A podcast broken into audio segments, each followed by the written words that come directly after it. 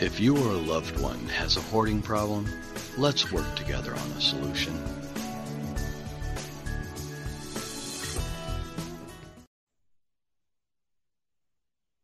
Hi, Kurt. Thank you for being willing to join me today and talk about um, kind of how we met and the dubious topic of hoarding. um, Kurt's uh, Army uh, combat vet. He was an engineer and also uh, was a medic for several deployments, so he has seen a lot. We met through Vetpreneur Tribe, and he is the owner of Ballash Woodworks. Welcome. Thank you, Tammy, for having me. Thank you for the opportunity to get on and just share a little bit of my story. How are you doing today? I am doing all right. For me, I still have coffee in the cup. yeah, it's it's a little bit earlier for you than it is for me. Uh, we just finished lunch, so um, yeah, so we we met at in DC formally. We had previously met and uh, through the Vet Tribe, and then we actually had a chance to personally meet in DC at the Military Influencers Conference at the Russia House. Um, that was a really good night, right? Yes, it was. a lot of good ideas are formed from that group and that collaboration that happened there. So it's a very grateful uh, experience for myself to be just part of some of the things that are going on in, in your business as you continue to develop it, as well as a lot of the other people that were there in that group as well. I was very inspired by the connections and very grateful that some of the people I've been connected with for a couple of years and we've just Facebook has been a great tool um, in that connecting piece of it. So I was very happy to to connect with so many people there. Yeah.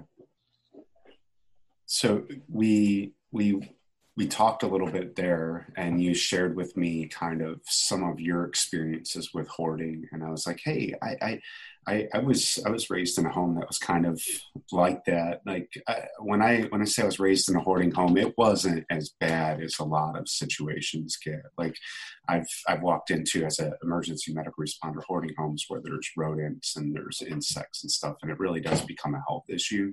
Mine was more of a nuisance issue of always having to clean things off in order to sit down and eat, and kind of the effects it had on anxiety and and the family and being overwhelmed by all these things that are constant constantly surrounding you. Um, but I really, I, I, really enjoyed the chance that we had to kind of connect there. And you shared that you were like, "Hey, I'm going to be doing this podcast," and I was like, "Hey, I'd like to share my story and and and get involved in any way that I can." So here we are, um, and I'm very thankful for this time that we get to spend together and, and just discuss this a little bit more in detail.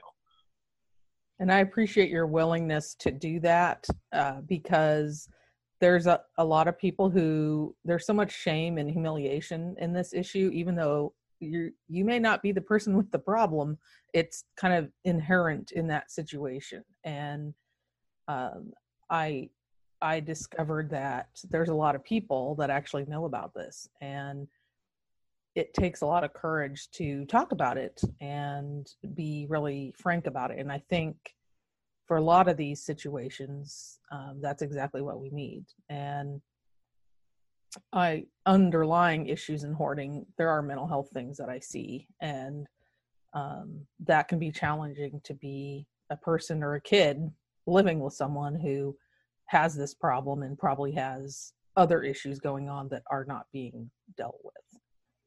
Yeah, I, I was I was I, for a while there. It, my household was really kind of normal, raised in like this uh, just outside of downtown Cleveland, still kind of urban environment, but almost like um, suburban. We still kind of had a lot of the amenities of living inside a, a small like small city, like a large city, but a small section of that city. It kind of had its own little like micro atmosphere. Mm-hmm. Um, and the hoarding I seen in my stepmother's side, her mom had my stepmom's brother was you walk in his garage and it would just be like barely any room to walk. You'd have to like shimmy sideways to get through but everything had a purpose. If you asked him no that's for that that's for that. So it was like functional stuff but it was unsafe functional stuff because you never knew when you might grab something and the whole pile might tip over and pin you between something. So it was I watched that evolve, and as my stepmother went through, uh, we transitioned out to the country. I watched as things slowly started to accumulate. We had a little bit more space outside of this really small suburban home to having this big garage and this bigger home, and we had a lot more room. So it seemed like we had more room. Let's bring in more stuff.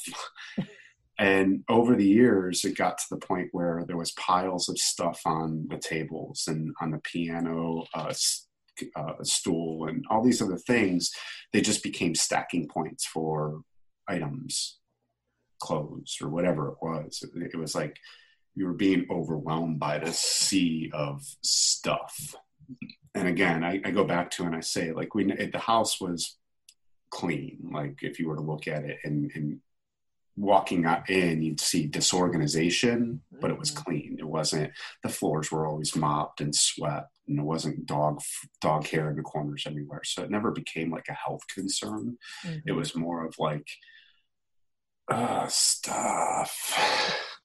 and as I grew up, I, I, I think that's one of the reasons why I don't get latched on to stuff because one being in the military you learn pack light because you're always going to have to throw it on your back and possibly move with it so you never really got attached to too many things too much because you never knew when you might see that thing again um, we didn't have a lot of stuff in our barracks because it made a pain in the butt to clean up the stuff and put it away in, inside your your locker room and band it shut so you can deploy mm-hmm. there was there's a lot of issue like it wasn't just uh, it wasn't just hoarding and, and growing up in an environment where it was this overwhelming amount of stuff that kind of detached me from being latched on to materialistic things. It was also the military kind of forcefully beating that out of me.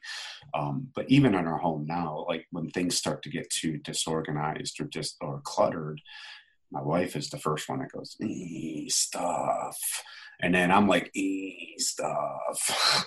so it's it's just you can see how the effects of hoarding, like having too much stuff at one point in my life and being overwhelmed, has kind of contributed to me not wanting to have a lot of things, but the things that I have, I value and I take care of, and they're quality things. I think it's more selective. Um, not getting latched emotionally latched on to too many things and being willing to let those go because you know that it's just a thing and i think uh, from what i have seen and uh, even for me personally it's that detaching of of the thing uh, you know detaching from it. You can still have the memory and the meaning but you don't necessarily need all the stuff to retain that memory. And it seems like for people that hoard that's part of why they keep so much stuff is because they're afraid they'll lose the memory of that event um, in some cases. But I mean, I agree. The military really helped me recognize that you don't need a whole lot to function. I mean, I, I, was a kid, you know, when I went in the military. Now I have this whole house, you know, and so, yeah. but when I started, I had, you know, an air mattress and some dishes, you know, so I really um, have acquired a lot of stuff in a time frame. But uh, the thing about the military is you move pretty frequently, or you deploy, or you live in a barracks and then you go on a ship which was kind of my my case. And the other day i stumbled on a picture of like what your rack looks like on a ship. I mm-hmm. mean and it's basically a coffin essentially. That's about how much room you have to put your things you know? So you do how much you know like nope i don't need that because there's no room. And the clutter is very anxiety producing i find um, for me as well. And the military was like, oh, look, you cleaned the floor. Somebody's happy about that. Yay. So, you know, and it's like, and do it better. Don't complain that someone cleaned, you know, just clean it better. And I think for me, that was a real mind shift, uh, mindset shift that, oh, look, normal people uh, enjoy cleaning, enjoy having clear space around them normal. I use the word loosely. yeah, I think I think a lot of us too. Um, we, me and my wife, we kind of agreed that having open space, like in within the home, is is beneficial. Um, we're not a big fan of just because there's space there we need to fill that with a piece of furniture. We're okay with having open space and i, I don't think that's a common conception. I think that when people get their own space when they get access to their own space that they immediately want to start quantifying their success through the purchase of things. Mm-hmm. um, they start filling that space and before long they don't realize that when you start overfilling the space it starts producing feelings of being overwhelmed. Even if you don't realize it it's like a subconscious thing that the more stuff you bring in it's it, I'll, I'll relate it to you this way. In my shop i'm fairly organized I'm not good at putting my things away though. That's why I hire a shop hand to come behind me and help clean things up as I continue to stay moving forward on my tasks. Mm-hmm. Um, but when things start to back up or my employee takes a day off or something and i don't have someone going and helping me clean up those things and my workbench starts to get cluttered it really affects my productivity because i'm not able to focus on the task at hand. I'm more focused on the mess that's on my bench and fighting that mess than i am about being productive in that project. So I think the lesson learned from that is sometimes it's okay to have empty space because it, it, it welcomes that that free flow, that thought process to take place, being uh, not being un, over encumbered or overwhelmed by what things around you are like doing to you. You may not feel it, but when you when you have all your surfaces filled, it, it has a tendency to make you feel like your space is smaller but because you don't have the workability of your entire space. So if we can learn to get those things out of the way, that extra stuff, we can learn that how to work through the like the uh, uh, underlying issues that were going on without having to worry about all the stuff. Does that make sense? Kind of. Yes, and I think the uh, so a couple things like, that you mentioned. One is that having someone that's helping you um, stay on track, um, cleaning up, coming behind you, helping you stay where you need to be. I mean, it's that delegating of things so that you can keep moving forward. And I've seen it in other workspaces too, where all of a sudden now the the person that was doing all the janitorial things is gone for whatever reason, and all of a sudden no one's taking out the trash. It's uh, yeah. overflowing, and uh, you know, as an employee, that's really actually difficult if you're working in that environment and that's you know granted maybe you pick up the slack and take out the trash or something you know but it's very demoralizing i think if you don't have someone that's there picking up those pieces and it just points to the fact that you need different people in your business to help you stay yeah. on track and um, I think for many solopreneurs, and I have been one of them, it's a challenge to go, you know, maybe I need to accept that I need a little bit of help here. And yeah. So I think it's very validating to hear someone say, "Hey, you know, this person helps me stay on track, and I need them here." Um, and and that's what they would hire you to do is to help them stay on track with the plan to recover from their hoarding issue and that's why you know as much as i need help i i, I have to have help i can't do it by myself i mean i could i did it for years but it I don't have the productivity that I have now. And I could struggle through it and I could do it on my own, or I can acknowledge that having help is the best and most optimal way forward. And I think that when people come to you with solutions to overcome these issues, that's what they're really seeking It's just somebody to one, hold them accountable, and two, to kind of help them in their area of their most need, which happens to be either disorganization or not wanting to let go of those memories or getting to the root issue of what it is that they're trying to overcome. That's what you're there for. And I I come at it kind of from a coaching perspective because I personally my experience with coaching is people are going to call you on your BS. They're going to do it kindly uh, politely as possible, but they aren't going to let you just keep wallowing. And so that's the how I approach it is look, I recognize that there's an issue here. I recognize there's probably something going on that you're not telling me. But if you are quiet for a few minutes, people will generally tell you exactly what's happening. And so that's kind of how I approach it. I want to know um, what they are experiencing and what has kind of led to this. And a lot of times, if you are going through layers of things, you'll come back to, you know, 1986, and that's when their child died, or that's when there was a divorce, or they lost a pet, um, or they had to they had to move. They were forced to move all their stuff, and so they never unpacked it. Everything else has just been stacked on top of it for years. And so as you go dig through the layers, sometimes that person starts telling you their story and what happened, and that seems mm-hmm. to help them release the items. And I've seen it work with a number of my clients where, oh, look, you had 67 purses. Okay, well, now we're down to 30. That's progress. It may not sound like it, but it is because you're yeah. decluttering. And depending on the state of the home, you might be able to donate things if there's not pets and rodents and all that, or a smell that don't go away doesn't go away. Um, you know, and that's part of the problem. I think we're both like, there's so many smells that can encompass that. Like, yes. and I have a hard time watching like the shows because I can I swear I can smell it. I I see it, but that's not necessarily what bugs me. What is I can smell it sometimes, and it's just that closed in, not aired out you know hopefully it's just that or it could be way worse and i mean there is years of smoking and smoking just, that's one of the worst smells I, have I've smelt a lot of smells but like year old years and years and years of smoke caked on the walls and like mm-hmm.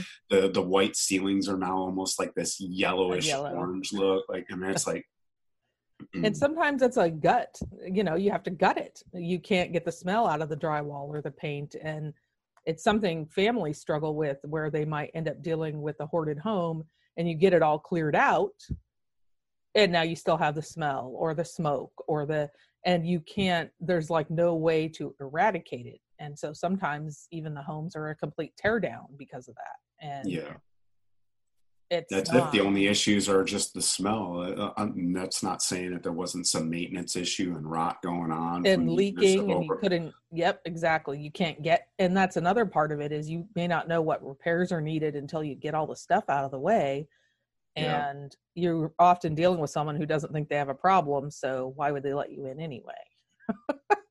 so if you actually have a person who's like, "Hey, I'm having a problem. Can you help me?" You're like, "Ah." you know someone actually gets that there's an issue that they need to deal with and that can be actually kind of rare yeah so we after growing up kind of in that environment for a while like we established in our home that we kind of uh, we set some hard boundaries. Like we still get backed up a little bit every now and then and we still tend to um, that pile of stuff that knows needs to go to the Salvation Army may not get taken as soon as it needs to go. You know, sort of sit around a little bit. But for the most part, my wife and I, my wife, my wife is the lead hard charger on this. She's the one that usually puts all the legwork into it. But I'm just the guy that drops everything off. Uh, but it's it's staged removals of extra stuff as we go through the years of life to make sure that it's not becoming an overburdening or an encumbering thing in the future. Um, and that was it, I, we never wanted our home to be something that our kids would avoid because of the the amount of stuff and the overwhelming feeling that it gave them. Um, for years I, I would limit my visits back to go see my father because that very thing was happening. And the garage that he used to have as a wood shop was overwhelmed by just years and years of roadside pickups because she was the junk lady that would go and pick up everything off the side of the road because it was worth five dollars. Free is good. Mm, yeah, until you until you start realizing that the space to hold the free isn't free. Exactly. You know, and then so since then, my, my dad's and my stepmom and my ex stepmom have went different ways now. So she's no longer in my life. I no longer have to deal with the issues surrounding her. Um, and I don't think that she's even fully recovered from the uh, whatever the core issue of it was that had her latching on to everything that she would touch and it might be solely financial you know where she's grabbing this stuff up whenever she can in the hope that it sells for a couple dollars later on down the road um, you know, that, so I, I wouldn't even presume to understand why or what. I just know that it's not in my life anymore because when it was in my life and I had to face it, it, it was it was it was hard. It was when we're bringing our grandchildren there, we're we're only staying for don't worry, babe, we're only staying for an hour. That's as long as I could stay here too. Mm-hmm. You know, and that's the reality to what that cost. And for a long time, it really interfered with uh, the relationship with me and my father, as well as a lot of other things, you know, mm-hmm. not between me and my dad, but between me and her in general. Um, and then like the other side of it was is I once one home was like over, overwhelming, and the other side was like um, my mom was like almost like OCD clean. So mm-hmm. it was mm-hmm. like going back and forth between these two uh, completely opposite realms of existence. Like mm-hmm. everything's got its place. Don't touch that. It's a decoration to, ah, just put it over there. We'll get to it later. Or just move that stuff out the way. Just slide it over, sit down, you know, mm-hmm. because that's what it became when we would go and visit my father and my stepmother was um, before we can sit down for dinner, everybody's got to clean off the table, and we're just going to stack it over here on the piano. And hey, look, there's the last year's stuff we stacked over there too. Mm-hmm. You know, it's never moved; it just keeps getting stacked higher and higher. Um, you know, but even now, my dad's having to clean up the mess. The house that that all that happened in is mm-hmm. is slowly getting pulled out, and um, they're getting ready to sell it and try to uh, move on from that part of their life. But it's it's even now, years later, it, people are still cleaning up the mess of the overwhelming amount of stuff that was just brought in by one individual that didn't want to let go of anything. Um, so I guess that would be if I had to tell somebody something, like if, if there's somebody out there struggling with hoarding that may not understand the issues that they're doing or facing, it's to realize that your stuff as attached to it as you are might be preventing other people from getting attached to you. And that there is what can compound the issue over and over because then they start feeling alone and the only thing they have is their stuff. So they keep bringing more stuff in. And the people that are that were holding on just a little bit longer because they're hoping it'll go away they're being driven away too because they don't they just don't want to deal with it all. You know so just make that balance. If, if it's a decision of it's it's the relationship with you and your stuff or it's the relationship with others and you and you have to make that decision. And if you don't you're just going to be stuck there in it. And that's so true and so it's so very isolating to to be drowning in your stuff and it really does drive other people away. And creates issues with you know people who complain i i never see my grandkids or they never bring them over.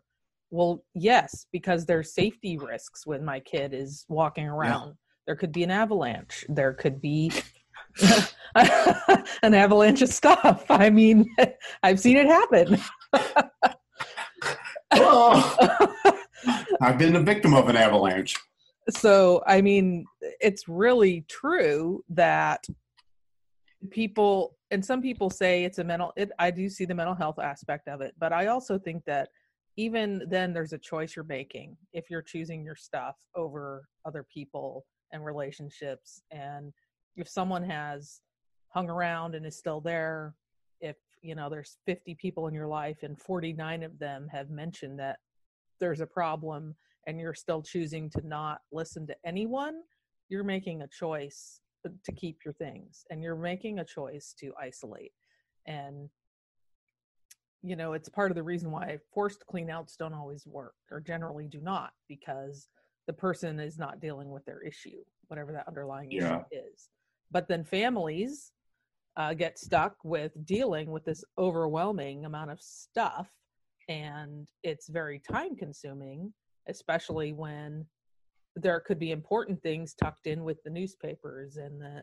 egg mm. carton and the clothes yeah. and maybe the cat peed over in that corner and everything that's in that corner is ruined but maybe you know that's where the dd214 is that you really need because your spouse died and now now you have to go through this rigmarole because you, you don't have anything legible and can you really take that peed on paper to the funeral home? I mean yeah. that's a reality that people unless you're dealing with it or have seen it or been in it you don't realize how horrifying it can be.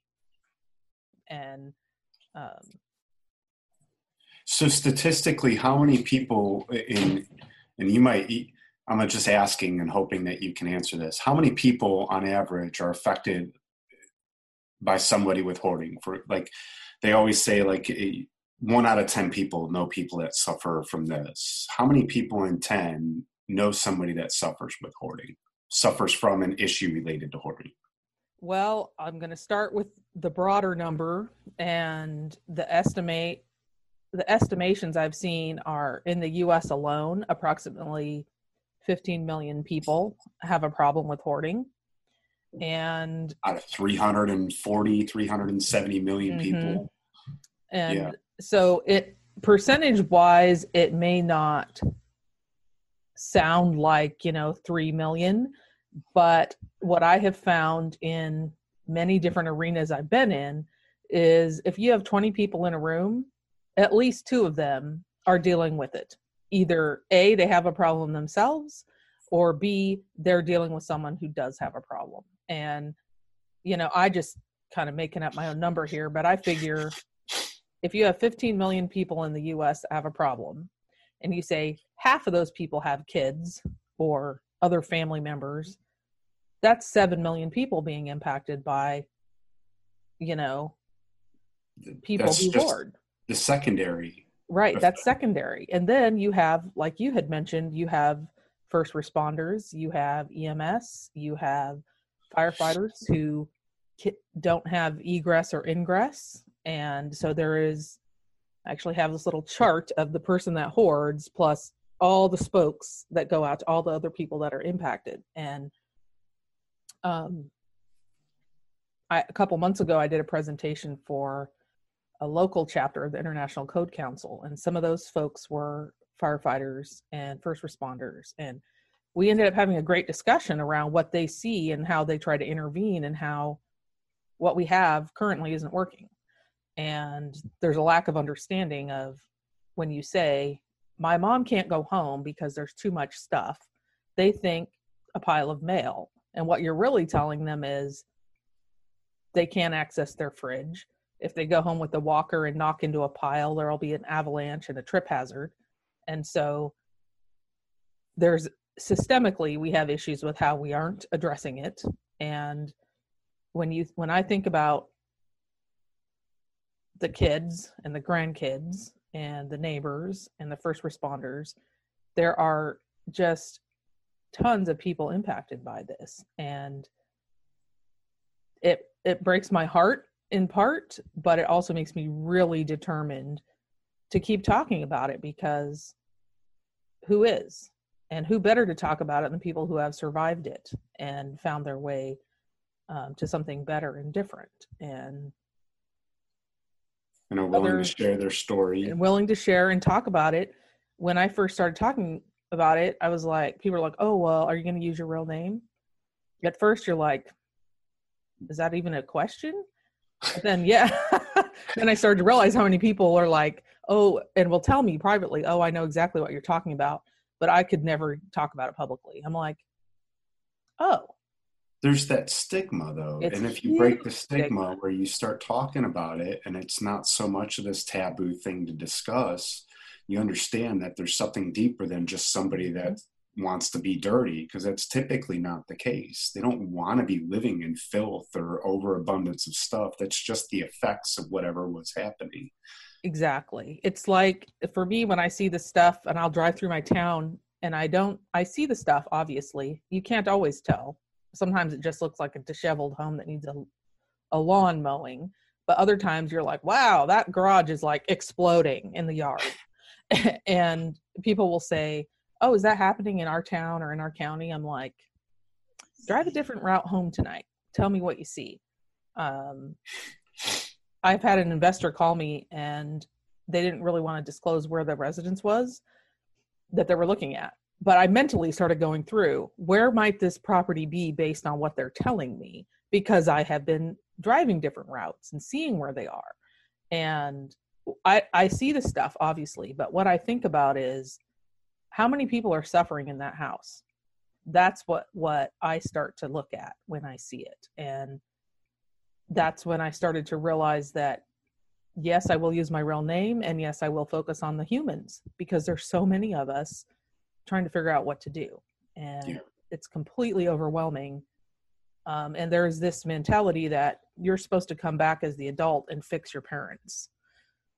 That doesn't work. It's not very effective. There's so much emotional stuff going on there that it just kind of rears its head again if you try to intervene often. And we feel this responsibility to do something and i think it comes back to honoring your father and your mother type of thing which yeah. i i get and i feel like i have a responsibility to do that. I also don't feel like i have to lose myself and my own mental stability um, to do that. And so it comes back to boundaries and like you said hey we're only going to be here an hour. That's it. That's all i can do. And um, really being firm about what you you need to be okay. And often that's the first conversation i have with someone who contacts me about their parent or family. I'm like so what are you doing for you? And people are like what? Like hey right. we, we got to come at this from put your own mask on first because you aren't going to do good for anyone if you can't do that. Yeah exactly. I mean even as a medic you don't do no good if you're shot. Right. Don't put yourself in the issues. Mm-hmm. So and that's a hard thing to do when you have i've had the experience myself oh well you're the only one that can help your parents. Actually no that's not true. I had a conversation with the sheriff. It's their property. They can do what they want technically. So there is this autonomy that people are allowed to have thankfully in the us but it can also be challenging if you see a problem you people are calling on you to address it, but you can't do it because they have their own right to do nothing and live that way if they choose, um, which is sad in some ways. But yeah, and you can't force it. You can't. Otherwise, like you were saying before, you go and you do a forced clean out, or you force them to get. You you're not really getting to what the reasoning behind that symptom is because uh, i think you've kind of alluded to it hoarding is just a symptom of the emotional distress that they're they're suffering from or even maybe even physical distress. Maybe they have just a lack of mobility and they're not able to get up and clean like they used to. And so everything's just got to be within arm's reach because if they get up the wrong way they become a fall hazard. And you know it's we go back to it's just a symptom of like maybe the longer duration of effects of whatever it might be. And when you understand that maybe that's where you get that sympathy back for those people that seem like they just want to live in their own stuff. And um, but yeah at the end of the day it takes personal commitment. It takes a want to correct that issue. It takes a it takes you seeing it as an issue first of all before you can exactly. correct a problem. You got to see it as a problem. And if it's not a problem to you then it's you're not going to fix it. Why are you getting rid of all my stuff? Because it's in your way. Well, that's my stuff. Give it back. No, you got to get rid of this stuff. There are significant safety concerns with anybody coming to your home. Like, this is a fire hazard, but I want my stuff. and it's and it's really true and that's generally the argument you end up having with someone who doesn't want to release anything and i see I've seen it. Pe- there's a general misconception. I think that oh, the person's elderly and they don't care and they're not educated, or uh, and that's actually a lot of the time that is not true. They're very brilliant in what they do. They uh, are very creative and they have a struggle over here, but it's because there's something trauma or something that's unaddressed, and their response is to hoard, and that's the way they are managing whatever's going on with them and they're destroying themselves and their relationships and their where they live through that process. And i've seen it where people end up like you were saying mobility and they have some sort of health challenge that's impacting them and now they can no longer maintain their residence and it becomes a problem. And they did not live that way before. They'll show you pictures of what it was like before they were dealing with cancer or uh, long-term illness and you know they weren't used to living that way. And the other piece i see is a person was working and now their spouse becomes ill and now that person is now working full time also a primary caregiver and something's got to give and that's the house. And so i've seen it where it's it's something that should be addressed when we're dealing with um, people that are having health challenges or even surgery because all of a sudden now you're in surgery and you need to go home and now all of a sudden it's discovered you can't because there's too much stuff and your walker won't fit through or whatever. And so i find we're not even asking the question um, with some of those people and we need to be. We need it needs to be on some of these questionnaires and things when people are being brought into intake situations in medical things. And anyway um, maybe that's something that needs to go on an emergency phone call you know? Is there adequate space within the home for our fire team and our first responders to maneuver? You know rather than it being an intake on a hospital form that seems like it would be more important for emergency responders to be aware of.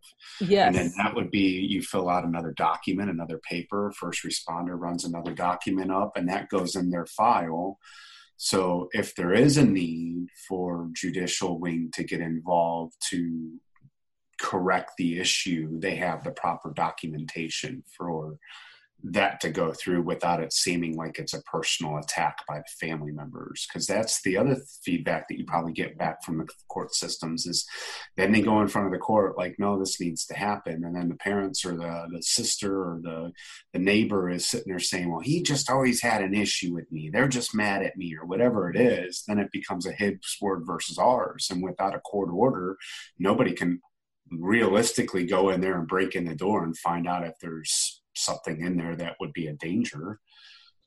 Well, and the part of what I see with actually, there's a, it's not in the court system, but there's a situation where I'm dealing with now where um, a person not, um, they have failed their inspection multiple times in in a rental, and instead of anyone call get it finding out how to help them, they just keep failing the inspection and failing the inspection. And now they're going to be evicted. And you're like, so you're telling me for three years this has been going on and no one thought to try to help? Try to help, intervene, say, obviously, what we're telling you, the things we're listening to correct aren't happening. Obviously, there's a problem with you executing this solution. And so that's another aspect I see where there is not enough awareness about the fact that you can tell someone to cure this in 30 days and if it's taken them 3 years or 30 years that's an impossible timeline 30 days. Yeah. And the court systems i think need some education on if it's at the point where it's crossing a judicial situation there has to be a higher level of intervention if you want a solution. And people probably a mediator like a mediator a facilitator someone to come in and say look here's what you need to do. And so all right we understand that there's a court order for this to happen. Now i'm here to tell you how that is not realistic right. but this is a solution that is realistic. Here's how we can approach this issue. We need to be doing this with the patient as well because you can't see them as a nuisance. You have to see them as a patient. And a, and a person who i mean if it was someone else dealing with a drug addiction alcohol um, other things you know there seems to be a little more tolerance for mm-hmm. people who need that help with those particular things versus someone who has a hoarding issue and that's just yeah. a, an observation that i have had that we are not at a level yet where we're going oh this is a mental health issue this is not just a someone's trying to destroy my property value issue. Yeah. So, um, I appreciate your perspective on all of this because we need to talk about it. And I think it helps to have someone like yourself that has a medical background who can see, hey, there's more to this. Yeah. It's not just it's not just an issue that faces the person that lives in it. It's an right. issue that faces real people that might have to help that person. It's an issue that faces the people around that person's life. It's an issue that affects everybody. I mean, if you if you trace the effects of that, it, it's not too far before somebody in some way that you interact with is affected by or has to deal with hoarding at one point in their life or another. Mm-hmm. So yeah, it, I agree. I think that it, it, needs to be approached as more of a mental health issue rather than. I mean, same thing. Uh, we went through it several times on other issues. You know, um, ADD. It used to be this really taboo thing to talk about, and then as awareness rose, um, now it's it's something that it's. I, I don't buy into all the diagnosis of ADD. Sometimes it's just a discipline issue, but mm-hmm. there are significant issues, and it's something worth discussing with the parents when you have a child. And uh, I, before I go to, down that rabbit hole, I just it's it's it's it, it's interesting to think about how the how all the different ways of um, interaction that people have with each other and how even the secondary tertiary or later on effects of hoarding can impact. I mean i mean you could be living next door to somebody and next thing you know worst come to worst the spark goes off and their house blows up like because the hoarding. I, and that's a really extreme issue, but it's it's easy to feasibly understand how even people within your neighborhood that can affect your your, your neighborhood and, and mm-hmm. residency values and all these different things. So if we approach it from an issue of like how can we help these people versus like a, a mindset of condemnation or judgment, mm-hmm. I think you'll see a shift in the mentality there as well. Um, but yeah, it's it's definitely something that as I've I've went through my life, I go back and I reflect on those things and being raised in that kind of environment of clutter and and you know I would call it basic basic hoarding, not like d- disease hoarding. Like mm-hmm. it's not quite as bad as a lot of people's cases, but it, it, it, did affect the way that I approached a lot of issues later on down in life. And um, you may not be able to see that up front, but it does. It, and it can strengthen you or it can break you. For me, it happened to drive me away from wanting to go down that route of being emotionally attached to individual things. I think for my military service, I got a crate about 30 inches wide, 18 inches thick and I don't know, maybe 18 inches deep. It's small little crate. And that's my entire military career summed up, including my uniform. Mm-hmm. You know, but that's all I hold on to from that phase in my life because I recognize that it's just a small phase. You know, and that that, that protects me from being being a victim or falling into that that pattern of hoarding and, and getting latched onto things. And mm. I think it's important to note that you can keep something that a memento, a, a box, a, something where, you know, this was an important phase in your life, you know, but that doesn't mean you need to devote a whole room to it, which is, yeah. you know, which is kind this of is that military service room. Yeah. You know, I'm like, you know, I, watch your step. Yeah. I've got it protected, believe me. well, I appreciate you taking the time to talk with me and um, being yeah. willing to share your story and uh, it was a pleasure. just being open about it and i appreciate all the work that you're doing and the beautiful woodworking that you're doing. I just it's amazing to me. So if people want to reach out to you or connect with you what's the best way for them to do that um, you can email me at kurt at ballashwoodworks.com. It's B A L L A S H W O O D W O R K S.com. And my first name, Kurt, K U R T. Um, we also do a veterans outreach, active duty veteran and family member outreach to treat, teach the trade skills. You can go to my website at www.ballashwoodworks.com and you can learn a little bit more about our outreach and some of the projects that we do. We do sell e commerce uh, items like cutting boards, coasters, rolling pins, stuff like that, kitchen goods, home decor. Um, but we specialize in home, in home furnishings, so we understand that our home furnishings may not be um, shippable at this point, economically feasible to ship, but there's other ways that you can support Ballash Woodworks and our veterans outreach just by shopping some of those smaller kitchen good items. Um, this coming year, we're going to be donating a portion of our proceeds to either sponsoring seats for military spouses and active duty individuals and veterans to come and learn trade skills. So, if you know anybody in the area of Fort Bragg that would like to get involved with trade skills, you're welcome to reach out to me um, by email. Visit our website. You can also reach us on Facebook, um, facebook.com forward slash Ballash Woodworks, or Instagram at Ballash underscore Woodworks. Well, that is really awesome. All the things that you're doing. I love seeing all the growth and movement. And Kurt is definitely one of those people to watch and connect with because he's doing great things for our um, our community. So I really appreciate all that that you're doing.